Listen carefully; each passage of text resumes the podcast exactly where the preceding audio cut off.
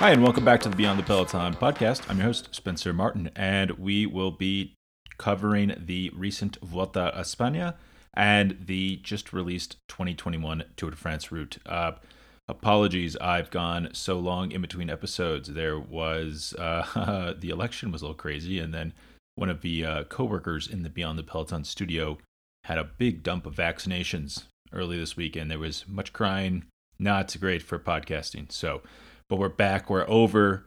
The fever from the vaccinations is broken. We're in better spirits. There's less crying, and we're back. Uh, it, it, the Vuelta is kind of strange because it means the the season is over now uh, the, with the conclusion of the Vuelta. So that is it was kind of a lot. It was a ridiculous amount of racing rushed in there. We had two Grand Tours overlapping at one point, and then now it's just done uh, for we don't really know how long. I assume it should it was supposed to start up about mid January with actually some really fun, interesting races in Australia, but those are not happening because uh, how would doesn't make any sense. They how, how could they fly to Australia, who's not currently letting people non-citizens into the country? So I would bet we pick things up in February. I think all the overseas races are not going to happen. The Middle East races, the Australia races, uh, the uh, races in South America. They, they might happen in some form, but not with World Tour riders.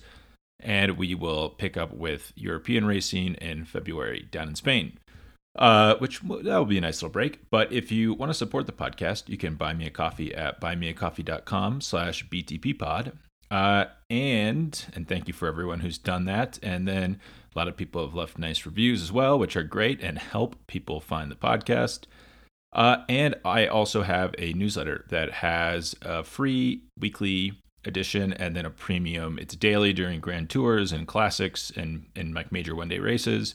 And it, it pairs down to about three per week during the off season. But we're going to dive into some really interesting stuff. Uh, we have a lot of a lot of big riders unsigned currently, like Filippo Gama, Filippo Ganna and Tao Geoghegan Hart. So I will be keeping up with the transfer news. And then once we have the roster set for the 2021 season. I'll be ranking those and trying to figure out who is going to do well next season and who will be awful. I can tell you right now, Israel Startup Nation is going to be terrible. Uh, but you'll have to subscribe, subscribe to the newsletter to uh, to read why.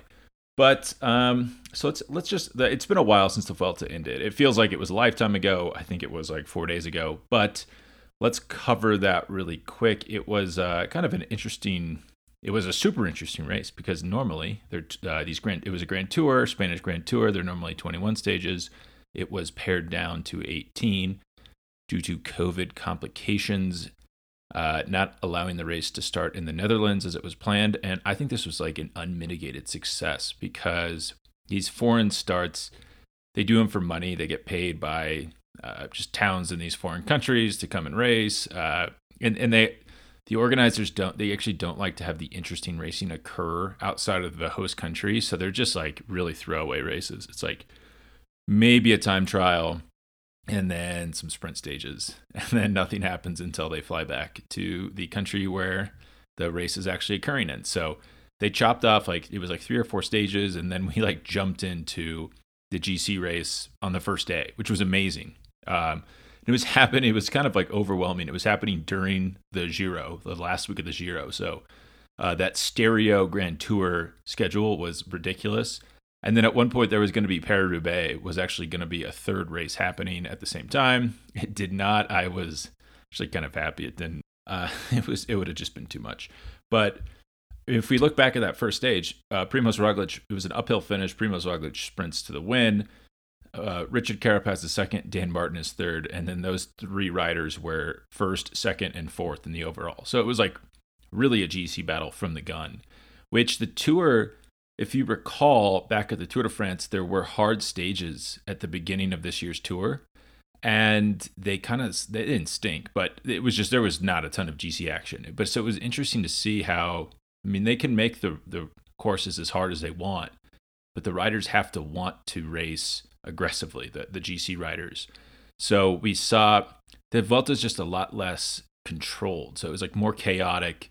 And I think, it, you know, with the shortened race, it was just like aggressive racing right from the gun. I you rarely see that at a Grand Tour. I, I don't know if I've ever seen that where the first stage is essentially feels like a third week mountain stage, and then the first, second, and third stages, Primoz Roglic, the eventual winner, goes first place, second place, second place. You and he's racking up significant time bonuses during this time, uh, which at the time, like, yeah, I mean, that's nice. What he gets, you get a 10 second bonus for winning, six seconds, and six seconds for second place, four seconds for third place. You think like, oh, that's nice, but actually ended up deciding the race. Without these time bonuses, he would have lost to Rich Carapaz, who was second uh, by 24 seconds in, in Madrid. So, I mean, even if you think about these early time bonuses are were like a significant the first three stages, he built up a, signif- a significant percentage of his overall win, which was is super rare. You never see this. So, uh, just if we want to go through, let's just go through these uh, these stages where I think that ultimately decided the overall. So uh, Roglic is coming out. I mean, we all remember the Tour de France. He was winning, uh, fell apart spectacular. He didn't fall. He didn't fall apart. We actually went over that in the podcast and newsletter. Um, Tadej Pogacar just pulled out an amazing ride. Primoz Roglic had a pretty good ride. I mean, he was about six watts per kilo for an hour in that final TT, which is really good. Um, but he loses the race on stage 20, devastating loss. And then I, I think most right. I mean, even if you think P- Pogacar did Liège Bastogne Liège or World Championships Liège and then just went home on vacation or to rest, or I don't, I don't, I don't know what he, I don't want to I don't know if he's traveling around, but he is somewhere relaxing. But Roglic decides to do the Vuelta, which is pretty impressive to I mean to have a crushing defeat like that at the Tour and then just back it up and do another Grand Tour is that shows a lot about his character, I think. I, I was really surprised that he came here and he won Liège Bastogne Liège. So I guess in theory I knew he was in shape, but he really came out strong but I mean, we all know the knock on him is that oh he's he's comes out strong and then he fades in the third week. I think we as we dig we, we find out I did dig into like all the time trial performances he's ever done in Grand Tours and he does have a dip, a slight dip in the third week, but he's certainly not falling apart. I think that narrative is a little overblown, but it seemed to be tracking the same way at this Vuelta because he wins stage one gets second on stage two, which kind of interesting looking back on that. So it was another, it was like two uphill finishes in a row. Um, no, I'm sorry. Stage three was a downhill finish. Stage stage two was a downhill finish. Stage three was an uphill finish. And Dan Martin wins. I actually thought Roglic was, he almost seemed like he wasn't going for the win. He was marking, he was more worried about Carapaz and making sure he didn't get second so he could take that time bonus. That all, I mean, he it almost came back to bite him, where if he just would have won that and then gotten even a bigger time bonus differential, he would have like added significant, added like a significant percentage to his overall win.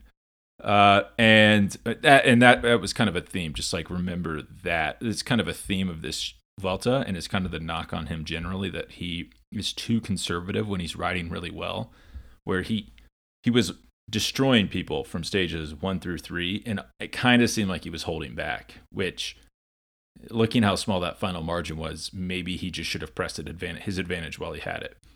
Uh, stage six was supposed to be a big mountain stage in the Pyrenees, I believe, finishing up at the summit of the Tourmalet, uh, which they didn't do for COVID, COVID reasons. They couldn't cross over into France.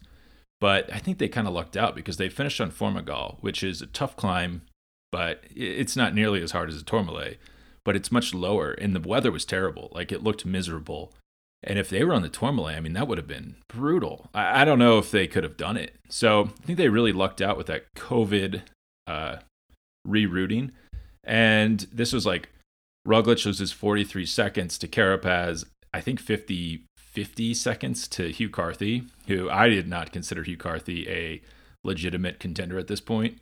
And but if we look back, I mean, he got a significant chunk of time there. I mean, he was there. There was a breakaway up the road where uh, on Ion Izagirre won, who's Basque and uh, just loves that weather. So not not a surprise that he wins close to his home region in terrible rainy weather because it's always raining in the Basque Country. Uh, but yeah, Carthy was like Carthy almost catches the breakaway. He only finishes 48 seconds behind Izagirre, who wins, uh, and he actually finished seven seconds in front of Carapaz. So I mean, really, really impressive performance there. Uh, I it, there I I don't think there's any footage of it, but I so everyone finishes and they're bundled up because it's super cold.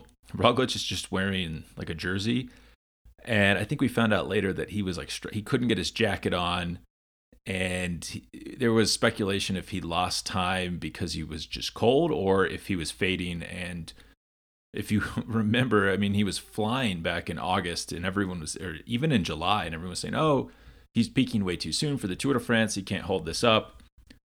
So, I mean, to think at this point, it's we're knocking on the door of November in this first week of the Vuelta, and then Roglic is still flying. I I did kind of wonder, like, oh, maybe he's just he's just fallen off the cliff. Like, like how you can't really carry form for that long. I mean, it seems impossible, but uh, he was doing it, and I thought that time loss was possibly him falling apart. But the cold weather made it really it made it difficult to get any clear picture out of that stage. Uh, and if we remember, there was also a jacket. I think these jacket problems are happening. There was on stage, I think that was 18 at the Giro d'Italia over the Stelvio. The two Sunweb, Sunweb riders, Wilco Kelderman and Jai Hindley, couldn't get their jackets on. It was like a total disaster, and they had to descend with their jackets open. It was which was a slowing them down and b freezing them. Uh, and I think that kind that probably contributed to their kind of poor-ish performances after that, the stages after that, and then the two Ineos riders, Rohan Dennis and Tao Geoghegan Hart, had no problems getting their jackets on. And I, I mean, I'm sure they stayed significantly warmer because of that. But yeah, so stage eight, just two stages later, is a summit finish, and Roglic just destroys everybody. He uh, he doesn't even it look. It's kind of a funny stage to go back and watch because he doesn't attack. He's following everyone. Carapaz attacks a few times. They get inside the final kilometer. Carapaz attacks, and then Roglic counterattacks him almost just to like shut him up. Just like, dude, if you're gonna keep doing this, like, all right, I'll drop you. But I don't want to do this, but I'll drop you. And he puts 13 seconds into him, wins the stage. So his time his time bonus differential is four seconds. So that's a 17 second gain. And I I mean that's that was the significant portion of his overall victory. That's almost the winning margin right there on stage 8. And I don't think he would have attacked if if Carapaz wouldn't have kept attacking him. And this is kind of where I I think a lot of the criticism of Roglic is just it's just not true. It's it's like people kind of it's like pseudo not pseudoscience, but it's like pseudo te- pseudo strategy where it's like he needs to be more aggressive and press advantage when he has it. It's like, well, guys, it's more complicated than that. But this stage it almost is to me gives a little bit of credence to that theory where it's like, hey, if you're that strong, maybe attack 2k out, 3k out, and put like a minute into Carapaz. Carapaz was dying when he came over the line. He was really falling apart. He probably lost most of that time in the last 150 meters. So which tells me if Roglic would have t- attacked him earlier, he could have put maybe a minute into him in that final kilometer. So it's a little to me that's it's like kind of like Cadel Evans where it's like he never attacks. It's crazy. He's just always following wheels. And with Evans, I mean Evans, everyone hated him because of this. He was like everyone's least favorite rider because he was just like a leech, and he would never. He would maybe squeak out he would like squeak out edges when you know when people were really weak and he could and uh yeah he just and Roglic was reminding me of of that style uh, during this. But the thing about Evans having time since he's retired you'd wonder it's like well he was probably just on the limit all the time. So he's not throwing down attacks because he's just going to drop himself. Like the Nairo move is to attack when you're on the limit and then get dropped.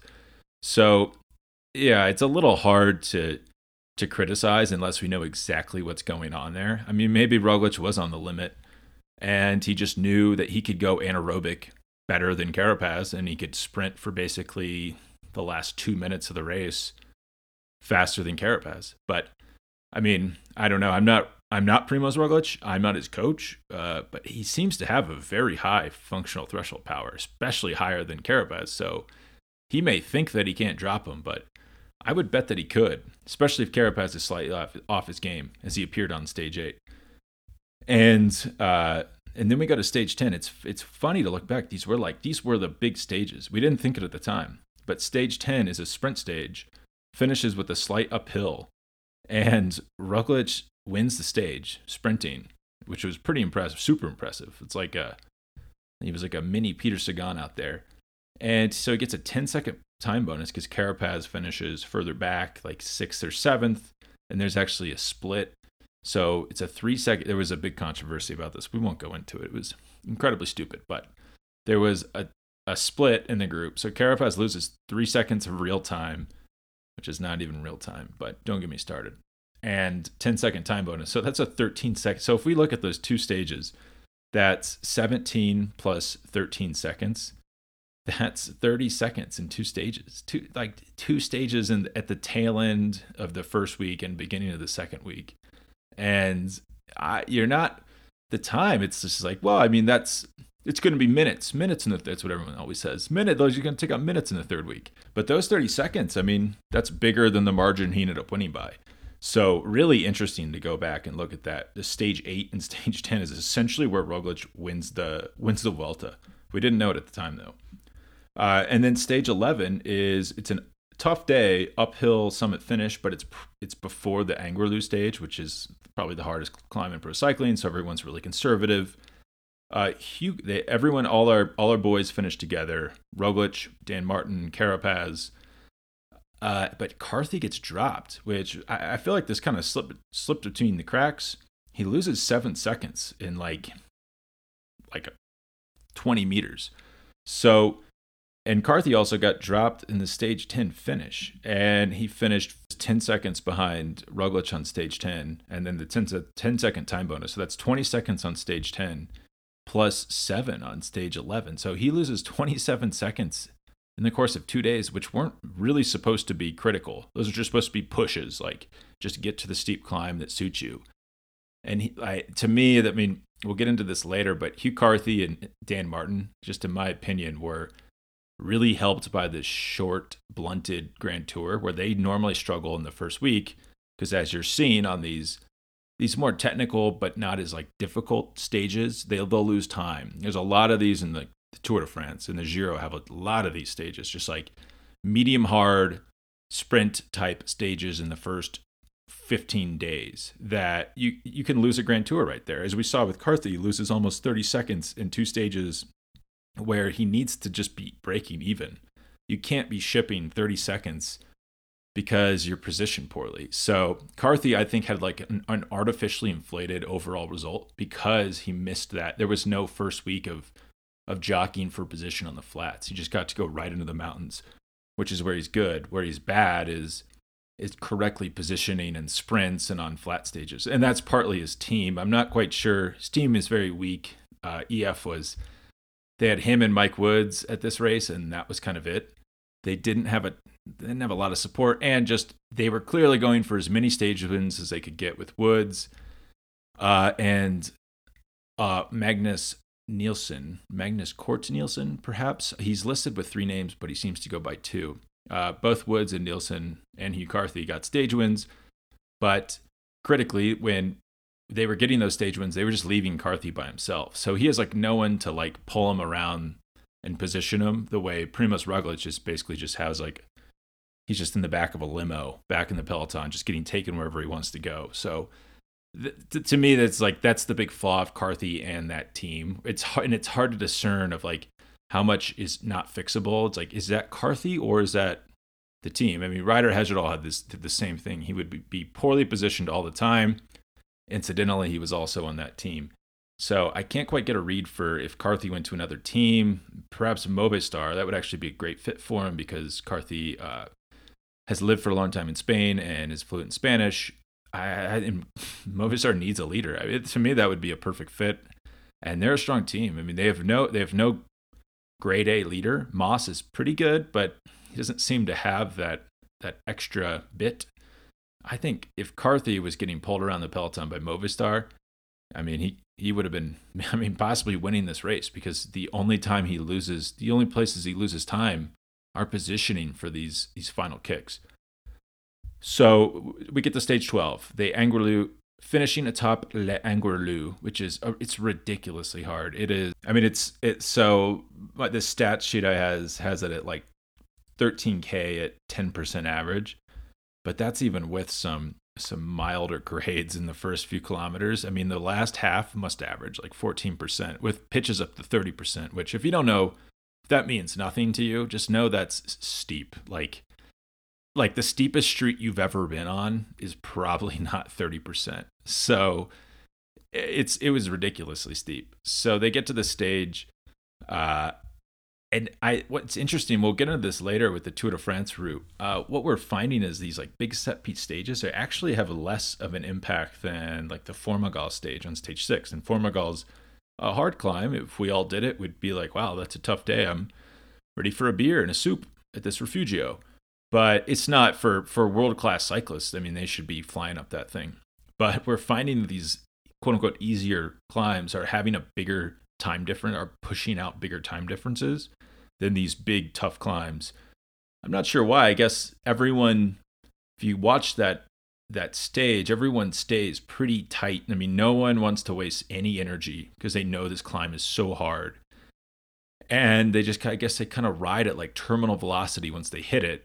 So there's less room to attack. I mean, if you want to attack, you, if it's super slow, you can't attack if it's really hard, you can't attack because how how you can't ride faster than the group is riding. A good place to attack is when it's it's like hard hard easy hard easy hard easy. It's like an inconsistent pace. Uh, the course is a little you know it's like an uneven climb. Like those are great places to attack. So perhaps it's just maybe the terminal velocity is so high and then differences can only get made in the last two kilometers uh, and that's exactly what happened here. Everyone rides up. Carapaz was was riding like last wheel. I thought for sure that he was going to get dropped. Enric Mas attacks from the back, which it's I I don't know if I really liked that move. I mean, that's just kind of a climb where if you if you are stronger than everyone else, just ride away from them. You don't have to throw down a massive attack. To, you, you attack to get distance to then like take away the drafting advantage. But when the climb is that steep, you can just increase the pace and probably no one can go with you. Uh, but the big beneficiary of all this was Hugh Carthy. I mean, he was on an amazing day. Um, and he's from a part of England that has like incredibly steep climbs, like as steep as this. Not not as long as this, but they have like so I think some of the steepest climbs in the world up there in the north of England by the Lake District. Um, I'd assume because it's they don't, they don't get a lot of snow, so perhaps the ice is never an issue. I don't know. If you live in the north of England, let me know. But uh, Carthy wins the stage. I mean, he looked like he was going to get dropped, and he just rode away from everyone. But what was key here is Roglic was at one point weaving across the road. My wife had to point me point this out to me, but he was like straight up weaving back and forth like a paper boy, deliver like throwing papers on either side. It looked grim. I thought for sure the race was over for him there. Uh, but critically, Sepp Kuss, his teammate, who I think could have won the stage, he looked incredible paced them. And there's been a lot of I've heard a lot of people say like criticize this like just let Sepp go and win the stage. Like there's no drafting advantage on climbs like this. I've actually seen studies where just because there's no slipstream, it's a negligible slipstream advantage because you're all going so slow that pa- being paced on a climb like that does help. And, and high level runners will know this. We're going to have uh, a super high level runner on in a few weeks. I'm going to ask him about this, but because in running, I mean, the drafting effect is also much less because you're not you're not going fast enough. But just the the the act of being paced by someone can really, especially if you're in a tough spot, can really help. And I think that's the only thing. I think that this is where Roglic won the race by only losing. He lost 26 seconds to Carthy at the top and somehow limited his loss to 10 seconds to Carapaz and it's actually reminded me of the 2003 tour. Um, in like the second week, Armstrong cracked early, early in a climb, and Ullrich was just working so hard to put time into him. And then by the finish, I think he had like an eight second gap on Armstrong because he recovered in the last kilometer.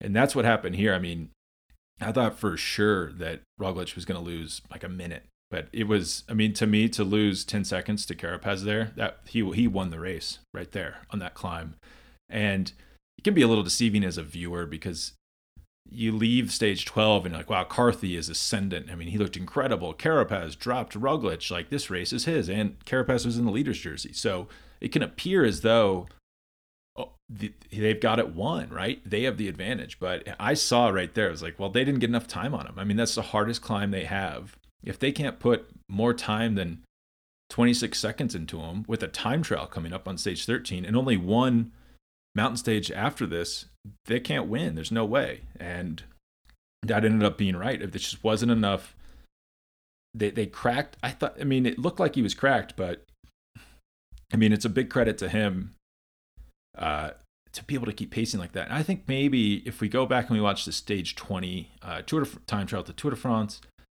he, I think everyone focuses on the the loss, but it was kind of similar where he wasn't on it. You could see he was not on a good day. He was on probably an abjectly bad day, but he does pace that last climb pretty well for someone that's in trouble, that's in physical trouble, and uh, that's what he did here. I mean, he's he's very good at that. He's he's one of the best I've ever seen. It. He can just kind of pop into this tiny, tiny gear and just spin like I don't know how he spins that high, but he can just spin, spin, spin, and really limit his losses that way.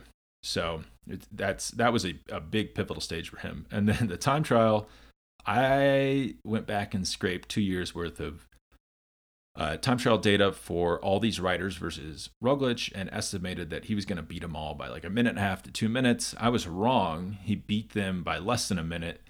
I mean, and Carthy even tracked him. Like, I think Carthy was only a second behind with like, it was a 30, three, I believe, a 33k time trial. I think Carthy was even on time with him, with like 29k to go, and then loses 24 seconds in like the last two kilometers. So, a a that's a great time trial from Hugh Carthy, the best I've ever seen. I didn't know he had that in him. Uh, but it, uh, that was a it was a masterclass from Car- from Roglic. I saw a lot of criticism, like, oh, he should have put more time into him, but you could tell from just looking at the time splits on that that he was just pacing it perfectly. He knew exactly what he was doing. Where took it a little bit easier. It was uh, like 31k of flat, of pretty much just flat, and then a 2k, the steep one of the steepest climbs I've ever seen in bike racing. Like it was like sustained 30% for the whole time, and he just crushed that last bit. I mean, the closest person to him was Will Barta. Oh no, sorry. So Dan Martin got uh, got beat pretty bad, but he actually had a pretty good. He had a good, he had the second best final climb, and he was 17 seconds back. Will Barta got second on the stage. He was 18 seconds back.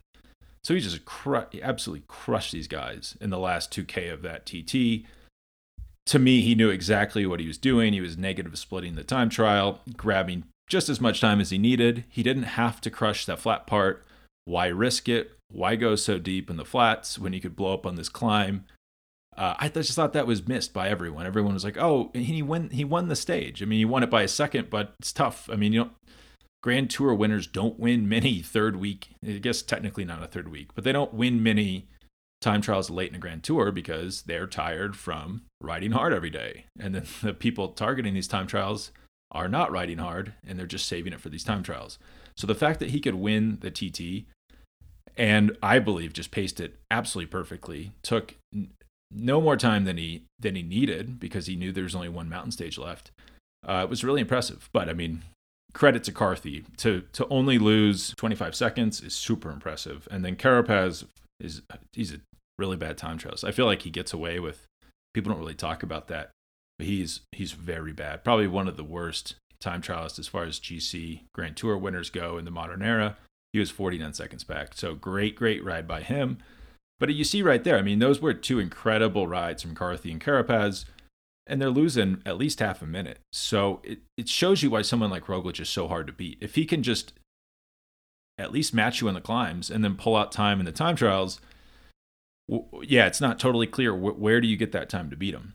Uh, stage 16. So the final week was kind of odd. It, it, ended up working, I thought, because just the, the race was so late in the year because of the reschedule that they it's a little late to be going up in the mountains. It was just kind of like medium mountain, medium hard days that were like sprints, some like heart sprints, some some breakaway days. Uh, they were all hard, so they were like taking their toll, but kind of an odd way to finish Grand Tour, I thought, because uh, it was pretty much over after the after the time trial. Roglic is back in the lead.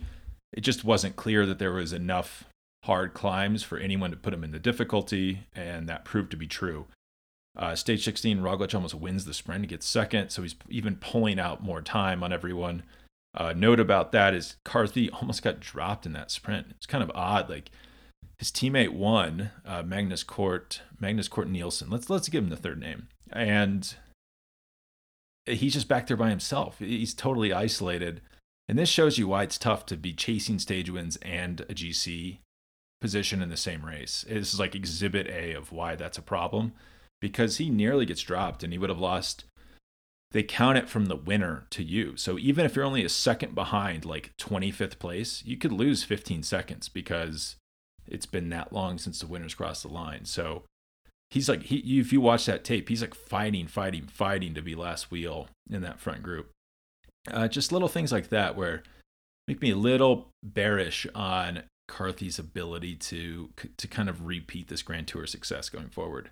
Uh, stage 17 uh, finished on a final climb, Carapaz, but that was kind of it. It was kind of a kind of an odd day too, where like a Stelvio stage at the Giro. These it was just climbed so hard. The Stelvio wasn't even the final climb. There was another climb after that. So you get these like it was 40 minutes of really just like thrilling racing. Anything could happen. But on stage 17, we all knew that they were just going to hang together until the final climb, and then maybe someone would attack with a few kilometers left, and that's exactly what happened. Carapaz attacked with it said 2k to go, but the breakaway was a few minutes up the road. So in reality, it was probably 2.5k to go because it uh, Ks to go are tracked to the leader, not the peloton. So that got a little confusing.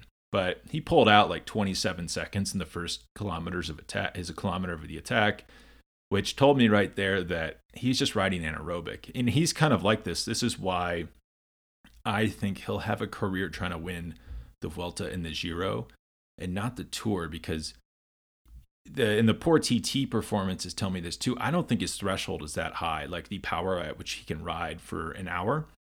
Uh, but he just has he can like he just has these amazing spurts of speed, and then he can recover very well and go again and go again and go again, and that's better for these less controlled races. And I mean, just by how fast he could ride from basically 2k to 1k to go on that climb tells me I mean he was way above threshold. But then Roglic just uh, Roglic really wasn't that worried. He's just sitting probably right above his threshold, thinking, well, no, like no human can ride that much harder than this, this unless they're tied Tadej Pogacar, so I'm fine. And then he pulls eight seconds back on Carapaz in the final kilometer. So Carapaz started to fade. Uh, if he want, he was never going to pull out 45 seconds in two kilometers. That would have been ridiculous. I mean, Roglic would have had to absolutely fall apart for that to happen. And so he needed to, A, have his team pull the breakaway back so he could sprint for the win on that climb. In that 10 seconds, maybe allows him to pull out 35 seconds as opposed to 45. Maybe that's the way to do it, but his team was so bad that was never going to happen. Uh, he was totally let down by his team here. Um, he should have really should have been at the Giro defending his title, but things got messed up with the uh, the tour squad way back in August. So he got pulled out of training for the Giro to go to the Tour. And uh, Ineos was just so bad here. If he was, he left Movistar last year, which actually Movistar was working for Roglic on the final stage to keep Carapaz from winning because there's so much bad blood there. But if he would have stayed on Movistar, I think he would have won this. He probably could have won this uh, this Vuelta just with that extra bit of teamwork. But yeah, the fact that he didn't attack further down tells me that he probably knows that his threshold power is not high enough to sustain that. And it was just kind of a Hail Mary. Maybe Roglic falls apart and I can kind of catch him out because I'm a, I'm a really punchy rider uh, who can ride a, the last 2K really like kind of intimidatingly fast or start that off intimidatingly fast. Uh, but yeah, it was it was like it was a close race. It was 24 second gap by the end between Carapaz and Roglic, but it's almost like a false close race where they were never gonna Carthy and Carapaz were never gonna overtake him in the final week. So after that, after really after stage 12, we knew it was going to happen, and the betting markets reflected that. The, I would have bet on Roglic, but the odds were so expensive that just didn't seem worth it. Even a sure thing, you know, in cycling, anything could happen. He could have crashed. He could have had a flat tire. And stage 18 was just a really boring stage in Madrid. Madrid looked awesome. Uh, can't wait to go. But uh, one note from that is Hugh Carthy actually lost. 20, I didn't notice this until the day after, but Hugh Carthy lost 28 seconds in the sprint. He was actually being piloted by Tejay Van Garderen, who had, I'd say, the worst uh, season of his career. He was he raced both the Tour and the Vuelta. I didn't see him at either one. Um, but just that, like further, I mean, I think that's bigger than the gap between the winner and second place. Like if he would have been in the lead, he would have lost the race on this final sprint stage because of poor positioning. And that's just another kind of brick in this case against him where if you know a lot of these grand tours have you know multiple like maybe five or six times as many sprint stages no that wouldn't be right but five or a lot of these grand tours have five or six more sprint stages than this Vuelta had and if he's lo- he's consistently losing time on every one uh, to me it's a huge red flag that I think I, I, I hate to be negative. I mean he's like a super personable guy. Uh, just seems great as a person but I think this is as good as he got third in this race. I think that's as good as it gets for him. Uh, just cedes way too much time on sprint stages. Uh, Carapaz, I actually thought he was a one-hit wonder after winning the Giro last year, but uh, he was pretty pretty dang good at the tour for getting pulled out of training. And this, I thought he was great in this in this Vuelta. It's about as good as he could have ridden. Uh, without the time bonuses, he wins the race. He basically lost it on Roglic being able to outsprint him on flatter, easier days. So yeah, uh, I, as I said before, I don't think he's ever going to win the tour. I just the type of riding there is so much more time trial oriented. Even if there's not a lot of time trials, the race is normally won by a time trialist because every stage is essentially a time trial. You're just oh, can you hold threshold for an hour and then maybe sprint a little bit at the end. So I, but I think he's going to always be competing at these shoulder grand tours, the Giro and the Vuelta. So yeah, to me this was and his time trial was was not great, but it was great for him. So it showed that he does have a future. He'll probably win another Grand Tour. He's not he's not going to be a rider has it all one hit wonder type. Uh, and so let's uh, we'll just do a quick.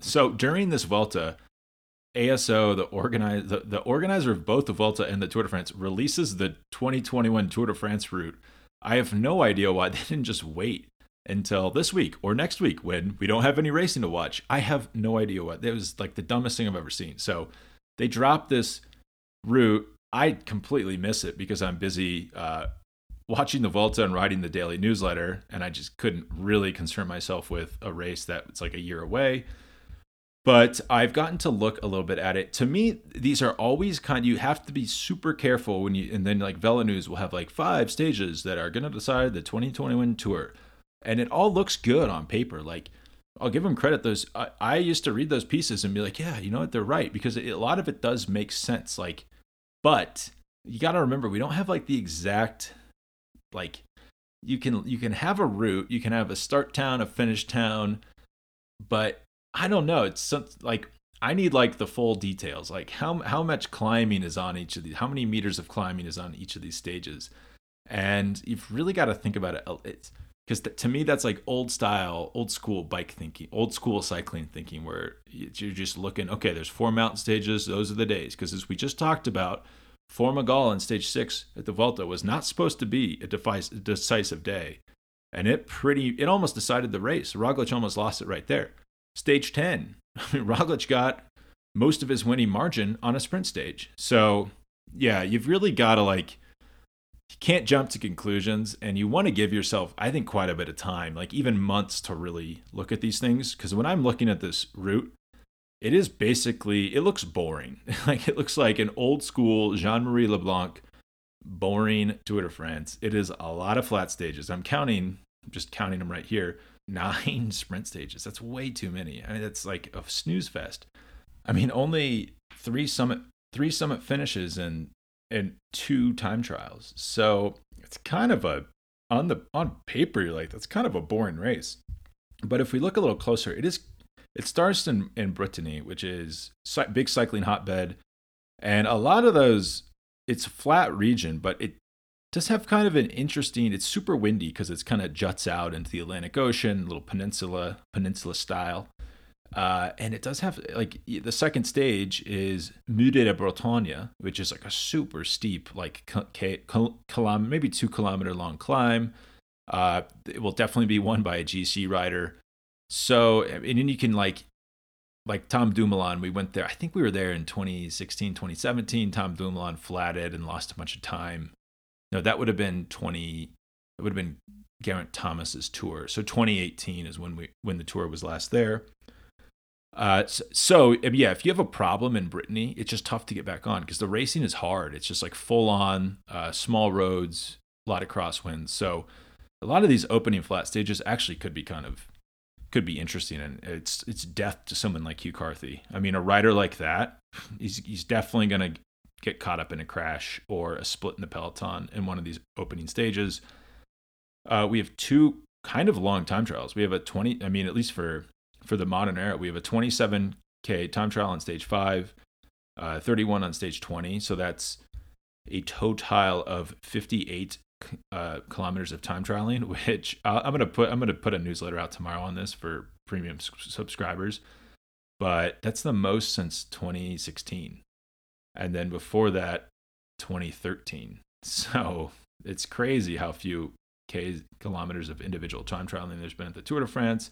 But if we go back, I said this was like a Jean Marie LeBlanc course, but I'm looking at like in 2006, there was 116 kilometers of time trial. 2007, 117.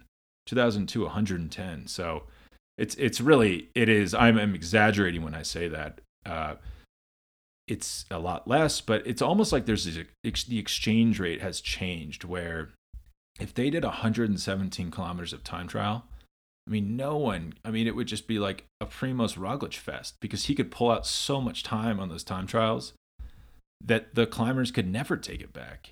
I mean, I mean, maybe Tadej Pog, I mean, maybe Tadej Pogacar could could make that work, but it just there the gaps on these climbs have gotten so small in modern cycling that they just have to shrink the amount of uh, time trialing. Which hey, no, no, no complaints here. I think they're pretty boring, but I the the organizers have pushed it in the in past years. I think in the in recent years where if there's not enough time trialing, especially if you don't have one before the end, as we saw at the tour this year, everyone always thinks they're the strongest rider. So no one attacks because they think, well, I'll just win it in the TT. Eh, but that's that's actually not how that works. Guys need to be gaining like minutes before the time trial if they want a chance of winning, but they don't do it. So it's good that they have one earlier on. I think this is actually a good balance of, of time trials. No complaints. No complaints for me on the time trials. One at stage five, one at stage 20, both individual, not team time trials.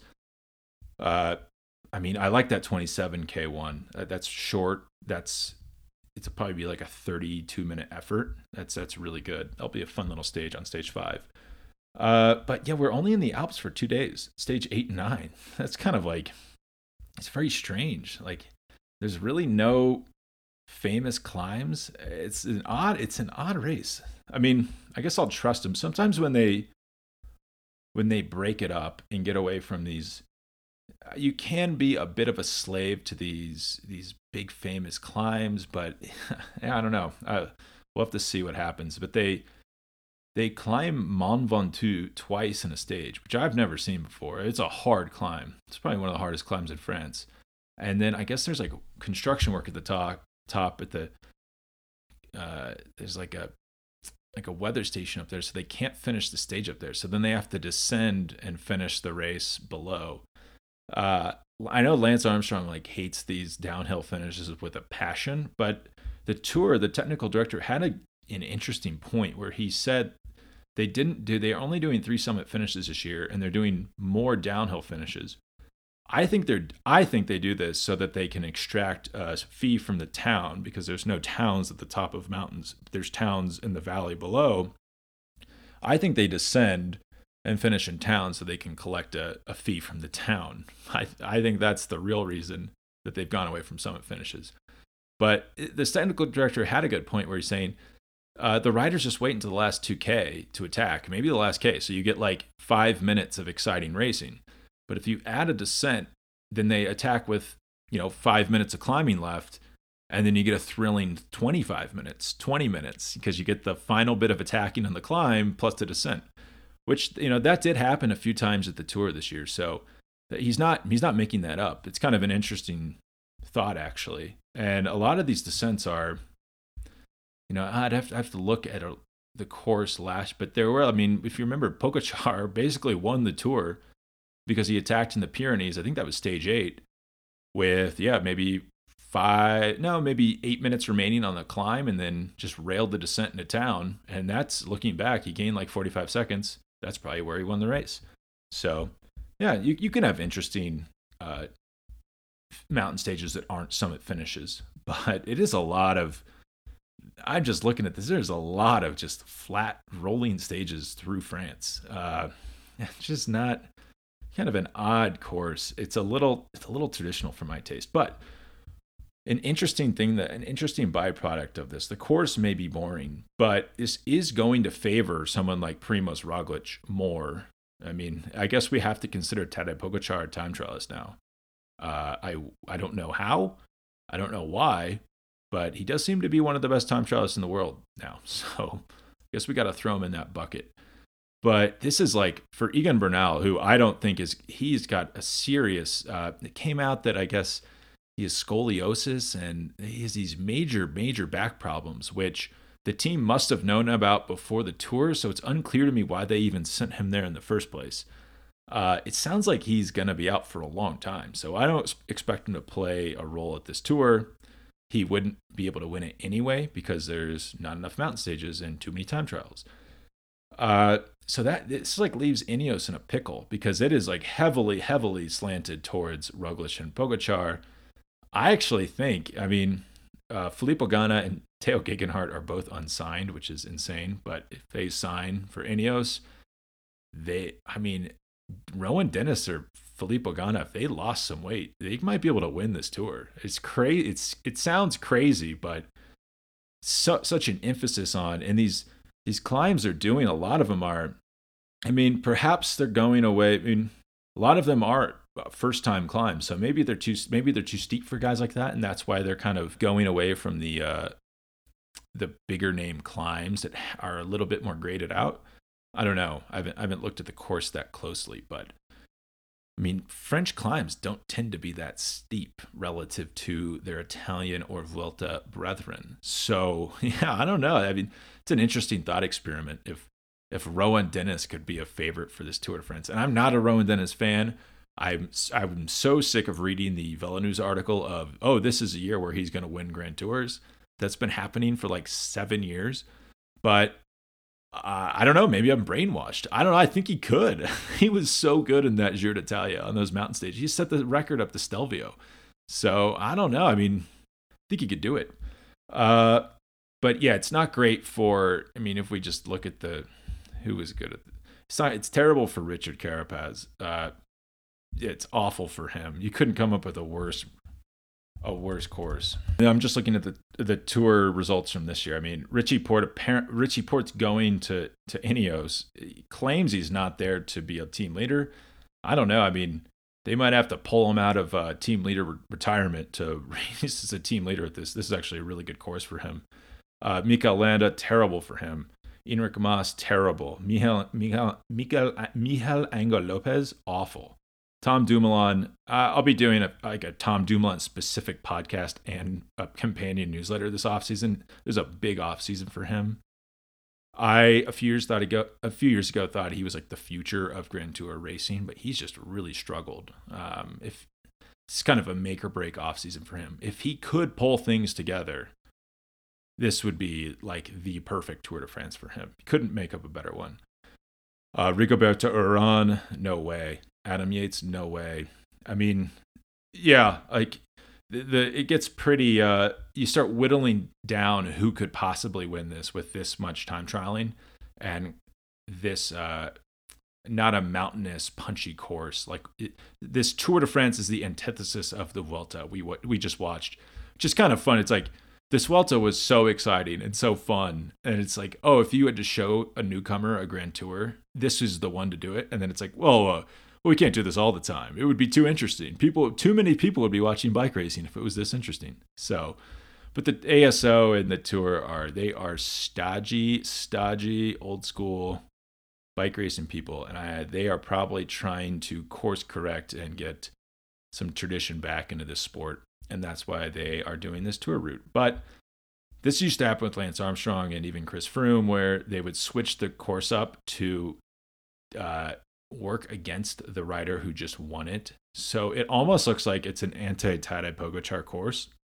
But if you've ever, if you know anything about cycling, you know that did not work at all. And Chris Froome and Lance Armstrong just kept winning races. So uh, the first rule of cycling you should take away from anything in the Beyond the Peloton universe is the best rider usually wins. like if you're good at climbing and time trialing and sprinting, you'll probably win. So I don't think that I think Pogacar is actually going to love this course. And then a, a, little kind of a wild card is Remco Evenepoel. He's never raced a Grand Tour in his life. Uh, he just broke his femur, so yeah, not not a great pedigree. But this, if he was healthy, if he is healthy next year, this course is perfect for him. Uh, and actually, Joao Almeida, our sweet boy Joao, uh, from the Giro. This is actually a great. This is a great, great course for him. Uh, but we'll, we'll get into the, a little bit more detailed stuff later. Uh, we're just kind of doing a quick overview of the tour route.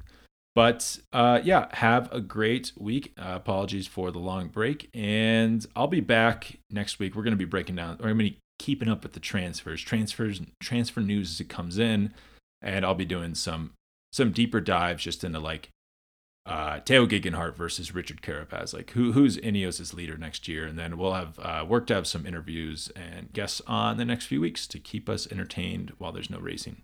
So have a great weekend and thank you for listening. Oh, and remember to rate and review the podcast. It helps other people find it. And the newsletter is at beyondthepeloton.substack.com. All right, thanks.